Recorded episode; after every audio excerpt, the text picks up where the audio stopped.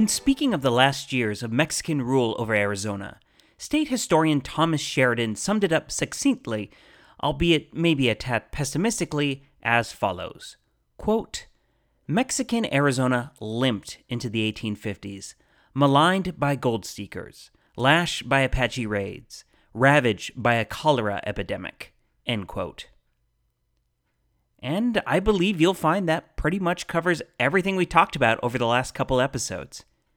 And not to be the bearer of bad news, that is not going to let up in today's episode either. We are in the last stretch now of the Mexicans trying to exert some control over the area before deciding to just take the cash buyout offer and turn all those problems over to the Americans. But before we can get to that, it just wouldn't be the same podcast if we didn't pile the problems on a little higher. At the same time, the Yankees are also discovering just how truly beautiful, rugged, and hostile this place could be.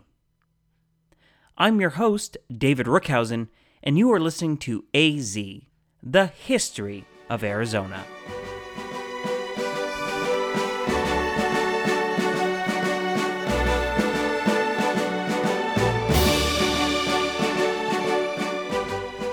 Episode 25 What's Out There? While Americans, Mexicans, and Quechans were fighting over who would control the vital Colorado River crossing, explorations of the land that the U.S. had just acquired were starting to occur further north. Of course, explorations of the southern end of the new territory had been ongoing since 1849 as part of the surveying process as outlined in the Treaty of Guadalupe Hidalgo. However, I'm still going to put off talking about that until I can fold it into the wider discussion of the upcoming Gadsden purchase, which we'll cover in the next couple weeks. But in the early 1850s, it was up to the U.S. Army's Corps of Topographical Engineers to start filling in the big blank spaces in the map somewhat with actual details about the land between New Mexico and California. I should also note here that much of this exploration wasn't discovery for discovery's sake, but the route for a future railroad was also at the back of everyone's mind when they made these expeditions. That's why in 1851 we find an outfit organizing in Santa Fe under the command of Captain Lorenzo Sitgreaves to cross northern Arizona. His orders were to follow the Zuni River to its mouth and then proceed on until he found the Colorado and was able to arrive at Fort Yuma. The expedition consisted of 20 men, including mountain man and guide Antoine Leroux, who we last saw helping lead the Mormon battalion across southern Arizona. While Sitgreaves is given much credit for what he's about to explore, I will add that early state historian James H. McClintock mentions that Sitgreaves gives passing notice in his reports to two small expeditions that may have preceded him in 1849. But since Sitgreaves is the only one that we have actual sources for, that's who we are going to follow for the moment. His small party made their way as far as the Zuni Pueblos, falling into step with an expedition heading up into Navajo territory. This other expedition might have been trying to reach Fort Defiance, established in 1851 to keep an eye on the Navajo. The fort would be the scene of a number of conflicts and would be abandoned and established a couple times during the 1860s. It remains an unincorporated community in Apache County to this day, sitting right there on the state line. After leaving the Zuni at the end of September, Sitgreaves and his company would follow the river almost to its confluence with the Little Colorado before striking west overland. They would encounter the larger river and then follow its course until they were north of the San Francisco Peaks, maybe in the area of present day Cameron. From there, they headed southwest until eventually striking westward along the 35th parallel, which, for reference, corresponds more or less, if you squint and round the math a bit, with Interstate 40. Somewhere during this time, they had an encounter with a group of hostile Yavapais, and Leroux is said to have taken three arrows. I only mention this because state historian Marshall Trimble passes along an amusing anecdote that the doctor operating on Leroux, who survived by the way, had to do so one handed because he had been bitten earlier, on the other hand, by a rattlesnake. Yep, Frontier Arizona was just the gift that kept on giving. Eventually, Sitgreaves and his men would reach the Colorado and head southward, arriving exhausted and hungry at Fort Yuma on November 30th, 1851. A little more than a year later, another expedition, this time heading from west to east, would also show the feasibility of a northern crossing of the new American territory. Francois Aubry led a contingent of 18 men from Tejon Pass in California on July 10, 1853, heading toward the Zuni Pueblos. Aubry already had some clout, having earned the nickname Skimmer of the Plains for his having ridden the 800 miles between St. Louis and Santa Fe in only five and a half days. His group would cross a little lower than Sitgreaves had, maybe closer to the latitude of Prescott, and at the edge of the Mogollon Rim, though he didn't seem to have really kept detailed directions to help us peg down his exact route. His party had a number of run ins with local tribes, each of which didn't seem too particularly welcoming. Aubry describes a number of skirmishes, including one where men came out with their wives and children in a deliberate attempt to put them at ease. Most of his party were seriously injured in this attack, though they were able to drive the natives back. Another odd note from this expedition is that he claims at one point he came across a tribe that used honest to goodness gold bullets. As far as I can determine, this was never proven, and the tribe, if they ever even existed, have never been found by anybody else. Trimble says that this story from Aubry seeded a lot of lost gold mine legends, sort of like an 1850s version of El Dorado. But by early September, the group had made it to the Zuni Pueblos, and Aubry became a general supporter of a railroad route across the 35th parallel. The next month, Aubry was in Albuquerque, where, as luck would have it, he ran into our next contestant, Lieutenant Amiel W. Whipple. It's actually very fortunate these two were able to meet up and Aubry could pass along his notes about what he just experienced, mainly because the next year Aubry would die in a bar fight in Santa Fe. Whipple was actually several months out from Fort Smith in Arkansas on his own expedition to explore the feasibility of a railroad route. You see, in March 1853, Congress had approved 150,000 for 6 railroad surveys of the West, including one along the 35th parallel. Lieutenant Whipple, who had cut his surveying teeth helping out the Boundary Commission a few years earlier, was tapped to lead this survey by Secretary of War Jefferson Davis, who would go on to have a more infamous career that you may be aware of. The expedition set out from Albuquerque in November 1853, striking westward. Among his company was frequent guide Antoine Leroux, who just couldn't seem to get enough of crossing Arizona. They again went through the Zuni Pueblos, but this time followed the Puerco River, sometimes called Rio Puerco of the West, to distinguish it from yet another Puerco River that flows in the opposite direction in New Mexico. They hit the Little Colorado River around modern day Holbrook. After following it for some time, they struck west again and spent Christmas 1853 camped at the foot of the San Francisco Peaks near what would become Flagstaff. The expedition then skirted the northern end of Bill Williams Mountain, where McClintock notes that the surveyors were having trouble finding a good grade for the railroad. This problem has never been completely solved, as anyone traveling between Ash Fork and Williams on I 40 during a snowstorm can attest to. From there, they followed Sitgreaves' suggestion that a good route was following the Bill Williams River, so the expedition turned southwest. However, they actually had to find the river first, and according to McClintock at least, they mistook the west fork of the Verde River for it initially. Finally, they found the right river and even a suitable place for a railroad bridge. And with that, they kept heading westward, eventually reaching Los Angeles in late March 1854. But while these surveyors were finally able to map and catalog what was out there in the wilds of Arizona, it shouldn't be forgotten that this was still the frontier and what was out there wasn't always that friendly to newcomers. Nothing illustrates this point so much as the Oatman Massacre. In southwestern Arizona, there's a spot called Oatman Flat on the south bank of the Gila River that is northwest of Sentinel and just west of the Painted Rock petroglyph site and campground. The site is named after the Oatman family, consisting of Royce Oatman, his wife, and seven children. The Oatmans had left Independence, Missouri in 1850 to proceed west. Most of their party decided to winter in Tucson or along the Oatman villages on the Gila. But in February 1851, Royce and his family, perhaps after hearing from another traveler that the path to Yuma was free from hostile natives, decided to press on by themselves.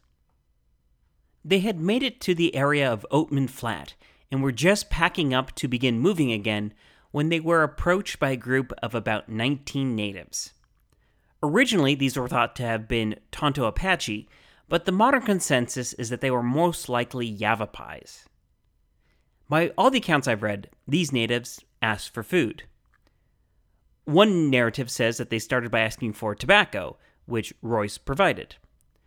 But this apparently set off a if you give a pig a pancake situation, because when they had finished smoking, the natives then asked for pinole, or basically cornmeal. Royce protested here, arguing that he still had a long trip ahead and he couldn't just give his family's food away. Finally, though, he relented some and passed out some bread he had. And then, of course, the natives asked for more once that was consumed. When Roy said he didn't have any more, one native asked for meat, and others started rummaging around in the family's wagon. When the family's indignation got loud enough, the natives pulled back a few paces and started conferring with each other in their own language. This is basically the part in the movie where you start yelling at the characters on screen to start running away for their lives. They didn't, however, and with a series of yells, the natives pulled out war clubs and began to attack the entire family. Royce, his wife, and four of his children were all beaten to death within a matter of minutes. One of his sons, Lorenzo, all of 14, was also clubbed in the head and staggered to the edge of the bluff and fell over the side. The only ones to be spared are 13 year old Olive and 8 year old Mary Ann, who were taken captive. But the story doesn't end here. The natives, who didn't have the luxury of watching television or movies, were ignorant of the golden rule of if you don't see the body, then there was no death. Because Lorenzo, while badly injured, is still alive. He somehow managed to get back to the Oatman villages, where he joined another wagon train bound for California. And he wouldn't rest until he found help to rescue his two sisters. Lorenzo joined several expeditions to the Colorado, using the opportunity to search the southern stretches of California and parts of Arizona for his missing family members. He asked for help from anyone who would listen, and even printed articles in local newspapers to raise awareness of his sister's plight. Meanwhile, the sisters didn't have an easy go of it. After roughly a year, the natives who captured them eventually traded them to the Mojaves. Mary Ann would die during a famine, but Olive survived, even eventually receiving the customary chin tattoo of the Mojave women. Finally, in 1856, an employee at Fort Yuma named Henry Grinnell learned about a white captive among the Mojave. He had read somewhere about the Oatman family and connected all the dots. He made inquiries with the natives, but was told they knew nothing about this family of which he spoke. So Grinnell following the example of Spock from Wrath of Khan, exaggerated a bit and let it be known that a large army was even then being raised to march east from California and fall on the Mojave unless the girls were returned. The bluff worked, and after negotiating for a few trinkets, Olive was released and eventually reunited with her brother. The Oatman Massacre, as it has come to be known, was one of the most sensational and sensationalized stories to come out of the Gila Trail era. Accounts at the time even included dramatic flourishes about Olive going mad from her captivity and living out the rest of her days in an insane asylum. In truth, she would go on to marry, raise a family, and die at the age of 64. The whole affair is a reminder that as Americans and natives started to rub up against each other, each side would give the other cause for hatred and reprisals, which will not end well for either party. For those in Tucson, the constant vacillation of the native tribes between friend and foe had been old hat for decades. And since the new era of peace with the Apaches had melted away like a snowfall in the desert back in 1850, the Mexican soldiers were finding things back to normal of striking and being struck. A year after the Oatman Massacre, so late April or early May 1852, a company out of Tucson comprised mainly of O'odham and Apache Manso came across a large Apache camp on the Black River south of the White Mountains. Launching an attack at 3 in the morning, they were able to scatter the Apache, killing 14 and retrieving two O'odham captives. Of course, the Apaches felt they had to retaliate, so in mid June, a group of 300 of them suddenly sprang out of the underbrush at Tucson. No one was killed, but they did manage to start driving off oxen, mules, horses, 300 cows, and more than a thousand sheep. Corporal Ramon Comaduran, son of Tucson's late captain, was caught outside during the attack, but managed to get away with his life by riding his horse bareback to safety. He also was remarkably not injured when the barrel of his gun exploded while he was trying to fire it. Captain Comaduran had been replaced by Captain Agustin Romanos, who immediately ordered a counterattack. A contingent was able to sally forth and give battle, eventually forcing the Apaches to give up most of the animals they were trying to escape with. By late afternoon, another group of some 100 men, including 12 Frenchmen who had recently set up shop in Tucson, rode out to deal some more retribution. This group reached Cañada del Oro, but decided they were too far away to continue the chase now. They did, however, find footprints made by Yankee made shoes, meaning either the Apaches had received them through trade, or, potentially worse, they had been helped by the Yankees themselves. Shortly after this affair, the Border Survey Commission, which I swear we'll get to eventually, passed through Tucson in July 1852. They found the military colony full of soldiers. General Miguel Blanco, the newly minted military commander for Sonora, was ready to ride out against the Apache in light of the recent attacks. Here we find Blanco telling U.S. Boundary Commissioner John Russell Bartlett that again his men have found prints of obvious U.S. make. In case you are wondering, the American shoes are identifiable because they tend to be larger and have distinctive heel marks, at least according to Blanco. Bartlett and the other surveyors camped along the Santa Cruz near Tucson, close to an American party passing through on its way to San Francisco with a flock of nearly 14,000 sheep.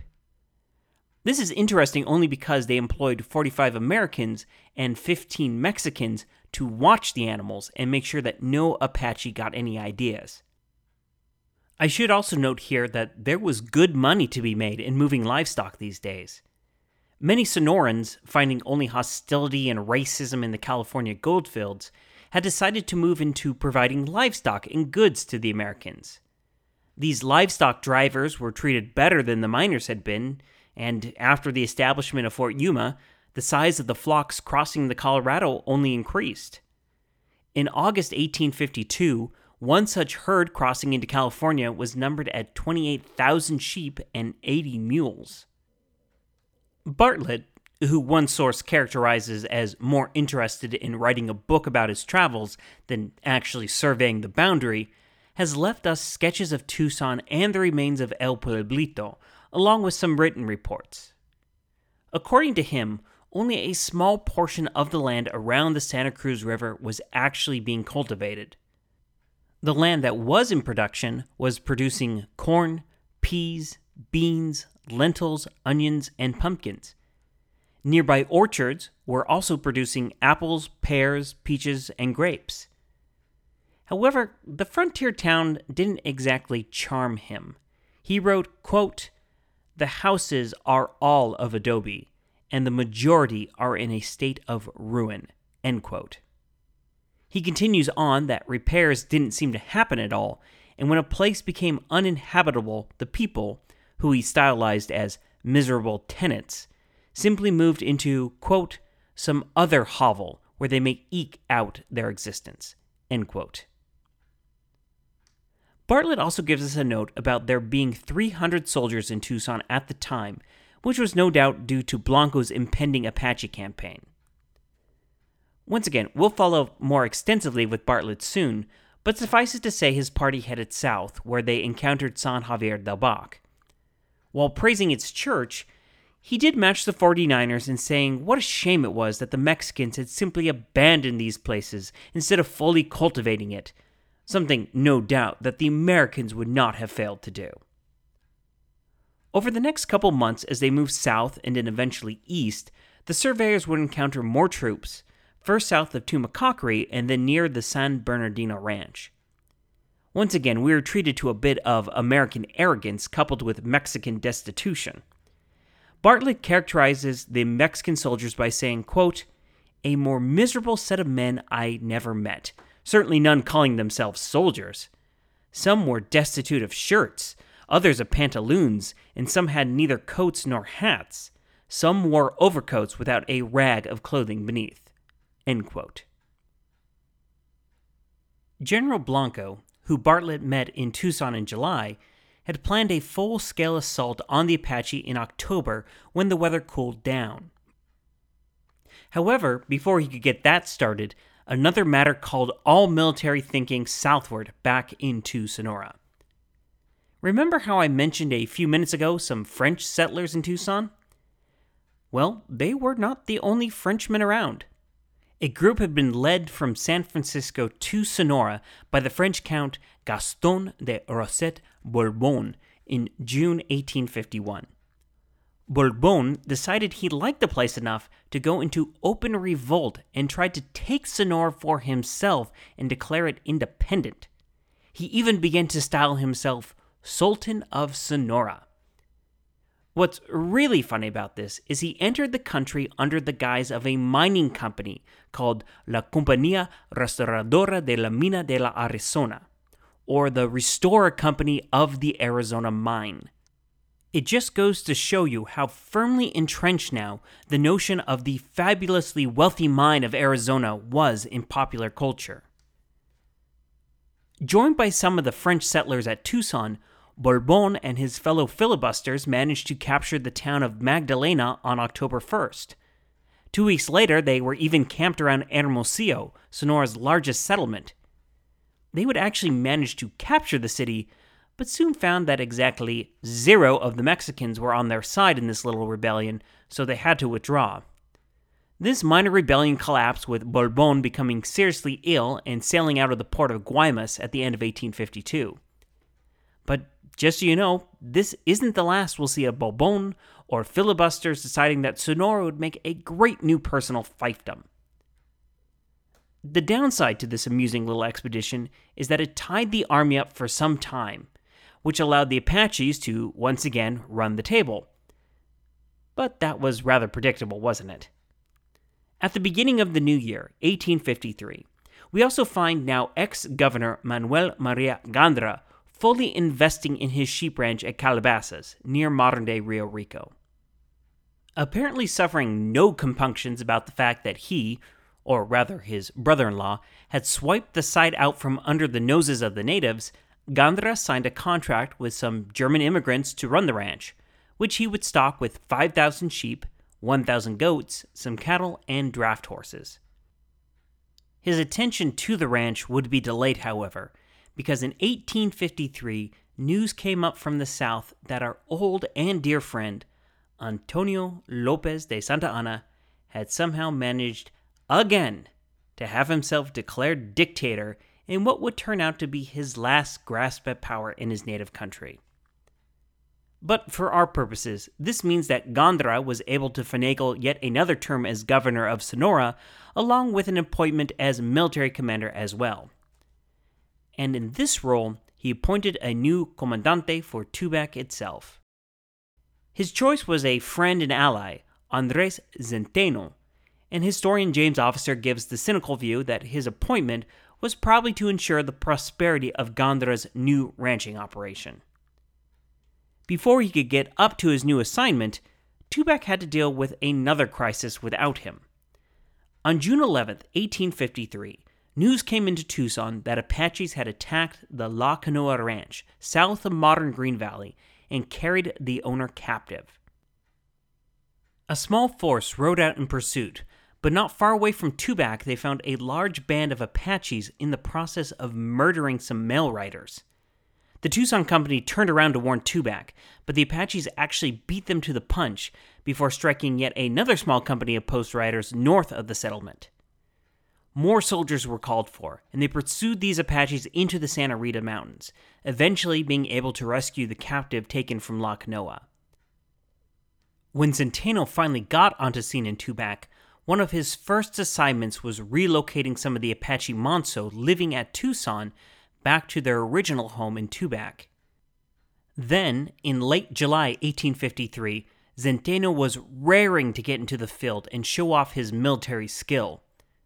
Since Tubac only had 25 soldiers, he asked for help from Tucson for a campaign against the Apache.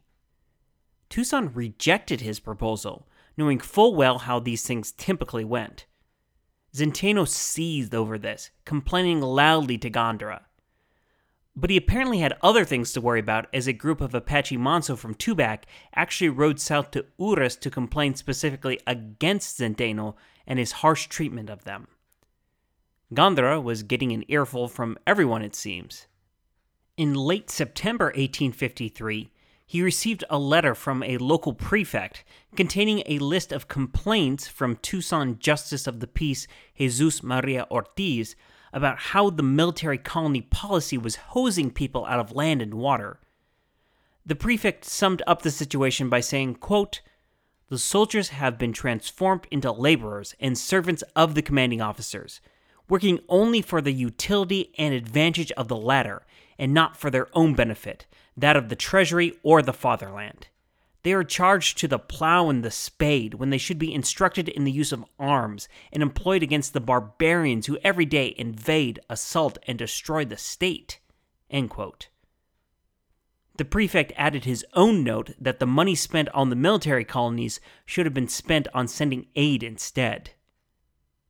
He finished with his two cents that if Gandara didn't do something soon, people would abandon Tucson to find work elsewhere, most likely in US controlled California. Between the complaints from Zenteno and now this, Gandara responded with general orders to put an end to all this nonsense. First and foremost, he addressed Zenteno's complaint by saying, Yes, you have to help each other when a call goes out. No more of this turning down a request for aid. Secondly, he cited a provision in Rubí's 1772 regulations. Oh, that takes us back and ordered the heads of all the military colonies to return all farmland taken from community residents immediately. Though Officer does note that, in the case of the outlying fields around Tucson at least, this order apparently was straight up ignored. A couple months later, Gandara also put to bed the lack of a full time commander at Tucson. The colony had been working with interim commanders for the past several years since Comaduran's death, mainly Ensign Manuel Romero, with help from Comaduran's son Joaquin. But on November 9th, Gandara decreed that Zenteno would be in charge of the military colonies at Tucson and Santa Cruz, as well as Tubac. His standing orders were to ensure that a sufficient number of men were posted at each one, and that these men were ready to repel any attack although Gandara did keep his own interest in mind, and also said that a detachment of six soldiers should be stationed at Gandara's ranch at Calabasas, you know, just in case. They could also feel free to help round up animals and guard them if they wanted. Zenteno was also ordered to express gratitude to the O'odham and make sure they knew they could keep any livestock captured from the Apaches. In return for this largesse, however, they needed to promise to send aid and mounts to help the Mexicans if necessary. Of course, none of these orders came with even the promise of more supplies or money to the colonies, so it wasn't like they suddenly made life any easier. In January 1854, Zenteno had to borrow mules and sacks from the Germans working the Calabasas ranch to send men to Santa Cruz to get food, because Tubac had none left to feed its troops. A corporal and six soldiers formed this wagon train. However, after getting the supplies, they were ambushed by Apaches on their way back north. Two soldiers were killed, and another appears to have just simply ran off. Even worse, the oxen and mules they had were cut loose and driven off. When this news reached Tubac, Zenteno sent a letter to the governor. In it, he promised that if no help was sent to him, and like pronto, he would abandon his post at Tubac and relocate south to Santa Cruz. He didn't care if it would result in a court martial. That was better than starving to death or being picked off by the Apaches. What he didn't know is that soon it would not matter at all. You see, two weeks before this threat, the American minister to Mexico, one Mr. James Gadsden, had just finished negotiating a deal between the two governments. Soon, the defense and staffing of Tucson, San Xavier del Bac, Tubac, and Calabasas would no longer be Mexico's problem. So join me next week as we jump back in time a bit to discuss the torturous process of trying to finalize the border between the US and Mexico. It will be so long and torturous that it'll take us two episodes to get through. And halfway through the process, various interests in the United States led them to asking Mexico to be able to take just a bit more off the top. I'm your host, David Rookhausen, and you've been listening to AZ, the history of Arizona. Goodbye.